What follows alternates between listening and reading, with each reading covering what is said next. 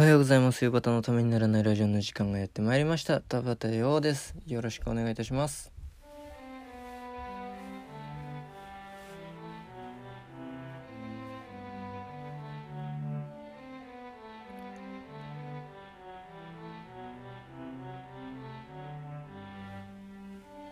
改めましておはようございます。田畑陽です。えー、皆さん、好きな音楽ってあると思います。まあ、青臭く言うと、青春を捧げた音楽ですかね。うん、ずっと好きだった。中学とか、高校とか、わかんないですけど、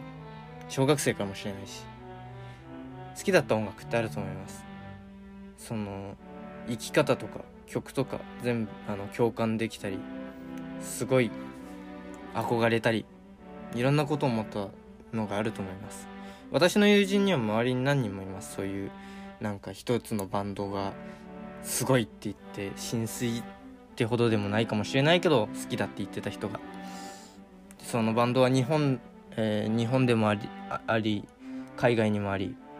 えー過去現在、うん、それからまあいろんなジャンルであります。アンディモリ、スピッツ、レッド・ツェッペリン斎藤和義、えー嵐 RC サクセションラッドウィンプスローリング・ストーンズ、えーガリレオ・ガリレイなどなど。あ有名なのから無名なのまでいっぱいいると思います。そんな中で、えー私田畑陽は、えー世界的に有名なロックバンドザ・ビートルズ。ロックバンドかどうかもわかんないですね。ジャンル的には。ビートルズが大好きです。今日はそのビートルズについて語りたいと思います、えー先日ね、えー隣のひよこさんからのメールでビートルズに語ってついて語ってくださいというのがあったのもあり、えーまあ、ちょっとビートルズについて、えー語れたらなと思います。もしかしたらめちゃくちゃマニアックで長くなるかもしれません。その時はお許しください。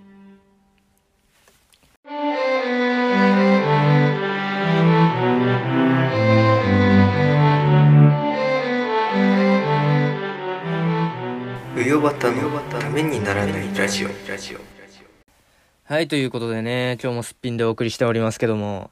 えー、ビートルズですよ。やっときました。やっていいのかな？ビートルズ特集。うん、はっきり言って私、あの、そんなギターが弾けるわけじゃないんで、なんか、ここがこうでっていう、そういうところじゃん、では、なんか説明できないんで、そういうところはちょっと省いきたいんですけど、説明したいですよ。まあ、で、まあ、簡単にどういう人たちなのかっていうか、えーまあ1962年にデビューして1970年に解散した、まあ、8年間通算13枚のアルバムを出しているという、えーバンドでございます、えーその中には、えー、とじゃあな何の曲が有名なのかな？例えば、まあ、ビートルズっていうねバンド名はみんな知らない人はいないと思うんですよ。もうこの世界中に、えーまあ、名前くらいは聞いたことあるよ。っていう人はいると思う。でそのじゃあなん曲は何だろうと。えー有名なのから有名なのは「レッド・イット・ビー」それから「ヘイ・ジュード」えー、なんだろうな「Help」「Ticket to Ride」「涙の乗車券」という放題がついてますけども。えー、Yesterday などなどもまあこれは一部ですけども山のように有名な曲がある。で絶対にどこかで聞いたことがあるはずです。皆さん。どこあのなんかもうバックグラウンドミュージックみたいにかかってたりしますからビートルズって。そういうそれくらいもうなんか世界的にメジャーで、えー一般的でっていう人たちなんです。ビートルズです。はいということでえー、まあじゃあ何がすごいのかなっていう話です。まず、まあ、技術革命技術で革命を起こしたっていうのがえっ、とまあバスドラムドンドンドンっていう低い音ですね。のドラムの音を取るときに、えー、と今だと当たり前になってるんですけどマイクをねそのバスドラムの中に突っ込むんですね。それをや初めてやったのがビートルズ。で、まあ、あと逆再生っていう技術を使ったのもビートルズ、えーリミックスを初めてやったのもビートルズ。まあ逆再生っていうのはまあえー、と普通に歌ったのを逆、えー、撮ってそれを逆から流すっていう、まあ、テープでやる時が多いんですけど。であとリミックスっていうのは一つのバージョンを作ってまた違うバージョンを、えー、作るみたいな話です。であとはね楽器編成で言うとえっ、ー、と弦楽器を初めてロックに使ったとかあとはラジオをチューニングして演奏してるって言ってみてる見たりとかあとは、えー、曲歌が先で、えー、楽器が後から入ってくるっていうのをやったりとか最初にめちゃくちゃ不協和音を流すとかえー、あとは一人の人がコード進行と曲を書いたのに、えー、そこその同じコード進行で全く別の人が作ってそれを合体させるとかもうとにかく、ま、技術で言ったらそんなのがすごいです。あとはまあ、えまあ曲としてはまあダンサブルだしキャッチーなメロディーでハーモニーも綺麗でで、まあ、歌詞はね簡単、英語が簡単で、えー、中学生でもわかります。あ、言い忘れてましたけど、イギリスのね、リバプールっていう小さな港町出身の4人組の男の子たちが、えー、始め、えー、やってたビートルズっていうバンドなんですけど、で、まあ歌詞が簡単で、中学生でも辞書を引けばね、意味が大体わかるだろうっていう。で、そんな革命的なことをやりながらも、えー、チャック・ベリー、エルビス・プレスリー、バディ・ホリーなどの、えっ、ー、と、彼ら以前のミュージシャンにも敬意を払って、彼らの、えー、カバー曲みたいなのをアルバムに入れたりしています。で、彼らがね、曲を書くときにね、えっ、ー、と、レノンマッカートニー、まあ、ジョン・レノンって人とポール・マッカートニーって人、まあ、ジョン・レノンがギター、リズムギターで、ポール・マッカートニーがベースギターなんですけど、あと、ジョージ・ハリスンっていうリードギターの人と、えー、リンゴ・スターっていうドラムの人がいるんですけど、えー、で、レノン、えっ、ー、と、ジョン・レノンとポール・マッカートニーは、えっ、ー、と、二人で、レノンマッカートニーという名義にして、どっちかが書いた曲でも、えっと、レノンマッカートニー。ジョン・レノンが書いてもレノンマッカートニー。ポール・マッカートニーが書いてもレノンマッカートニーで、えー、の、で、えー、名前で、えー、曲を出すようにしています。で、そうですね。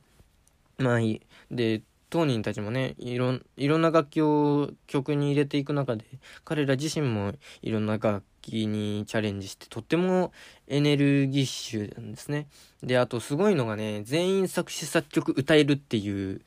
のがすごくって、まあ私はもう中学の時にビートルズにハマって、あの彼らが教科書というか音楽の教科書みたいになってるんで、えー、まあそれが当たり前だと思ってたんですけど、高校とかに入っていろんな音楽を聴いていくうちに、そうじゃないんだと。自分たちで、え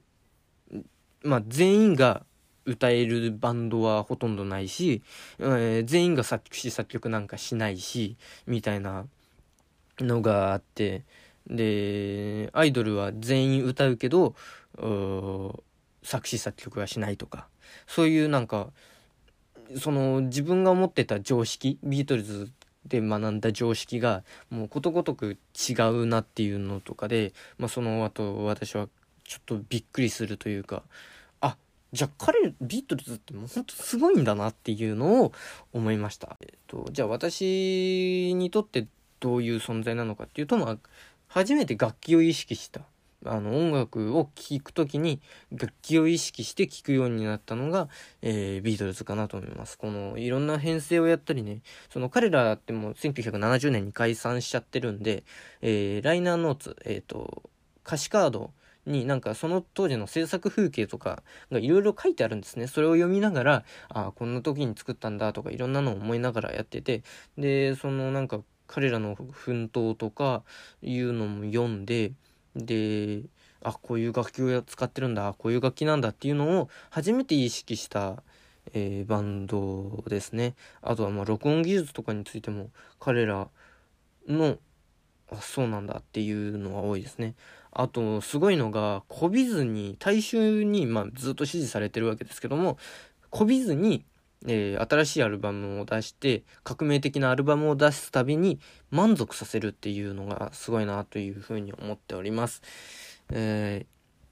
ー、それからね、まあメッセージが本当にシンプルでね、愛こそは全てとか、えー、でもう最後実質彼らが作った最後のアルバムと言われてるアビーロードアルバムっていうアビーロードっていうアルバムがあるんですけど、えー、そこでもう最後の最後の彼らのメッセージがえー、っとまあ1曲、えー、最後の曲なんですけど彼らが歌ってるのが And in the end, the love you take is equal to the love you make. You, may,、uh, you make your love. 結局、君がその手で奪う愛は君がその手で生み出す愛と同じなのさ愛とは自分で生み出すものっていうこのメッセージがめちゃくちゃかっこいいなっていうふうに思ってうーんなんかもういやいや生き様がかっこいいなっていうのは本当にありますね。あとはなんか自なんか結構哲学みたいなちょっとなんかひねった歌詞みたいなのただのラブソングじゃなくてねいうのが結構多いんですよ。ビートルズって。えー、っと「Who on the Hill」えー、っと「バカが丘の上にいる」みたいなのとかあとは「ストロベリーフィールズ・フォーエバー」とか、まあ、あストロベリーフィールズ・フォーエバー有名な曲ですね。えー、あと「オブラディ・オブラダ」とかねいろんな曲があるんですけど、まあそういうのをね、やっぱりその当時のリスナーが解釈するんですよね。えー、まあ、どう、どう、何を言いたいんだビートルズはみたいなのをやろうとするんですけど、それに対して、えっ、と、グラスオニオンっていう曲で、ジョン・レノンが、えー、そんな意味なんかねえよ、みたいな、えー、解釈なんかしてんじゃねえ、みたいな、いうような、えっと、パンチの強い曲を書いたりとか、あいろいろそういうのがあって、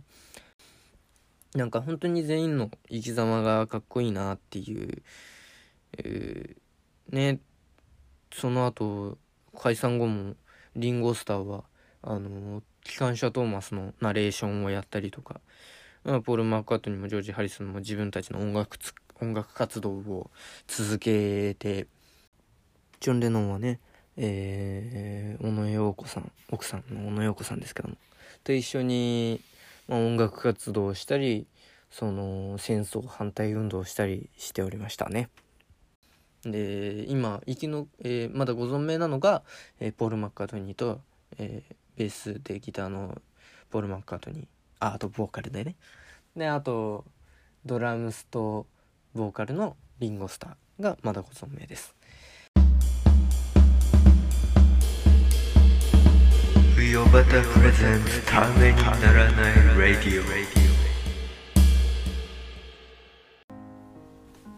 はいということでね今日はねビートルズ特集でした。えー、ちょっとね愛が強すぎて1曲ずつ語れるんですけど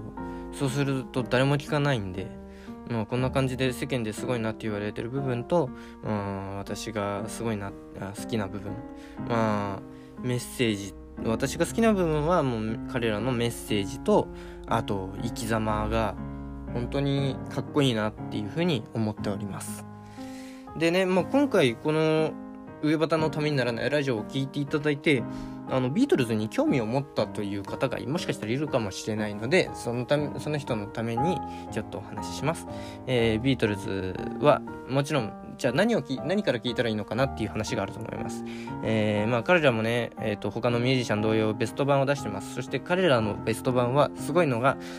解散後に出してるんですよ。だからもうすごい曲が全部詰まってるんですね、そのアルバムに。で、まあ2枚あるんですけど、えー、と1つが1962年のデビューから66年までのアルバム。それから、えー、67年から70年までの解散までのアルバム、赤版青版と呼ばれてる伝説の、えー、ベスト版なんですけどもこれを聴いていただければ、えー、大体ビートルズがどういう音楽を作ってるのかっていうのがわかると思います。ということではい。うんそんな感じですね。本当に曲ずつで語れ曲単位で語れるんでね。はい今日はこんな感じで。ウェバタのためにならないラジオではメール、LINE、インスタグラム、ツイッター、D の DM、メッセンジャーででのメッセージをお待ちしております。こんな、こんなが欲しい、こんな曲をやって欲しい、このラジオに足りないものを喋る大トークテーマ、質問相談、ネタメールなど何でも受けたまっております。メールアドレス、ヨバタ .tnr.gmail.com、ヨバタ .tnr.gmail.com、uiobata.tnr.gmail.com でございます。お間違いのないようにどしどし送っていただければと思います。はい。それでは今日は詰め詰めでしたが、えー、お聴きくださりありがとうございました。また明日お耳にかかりましょう。田畑洋でした。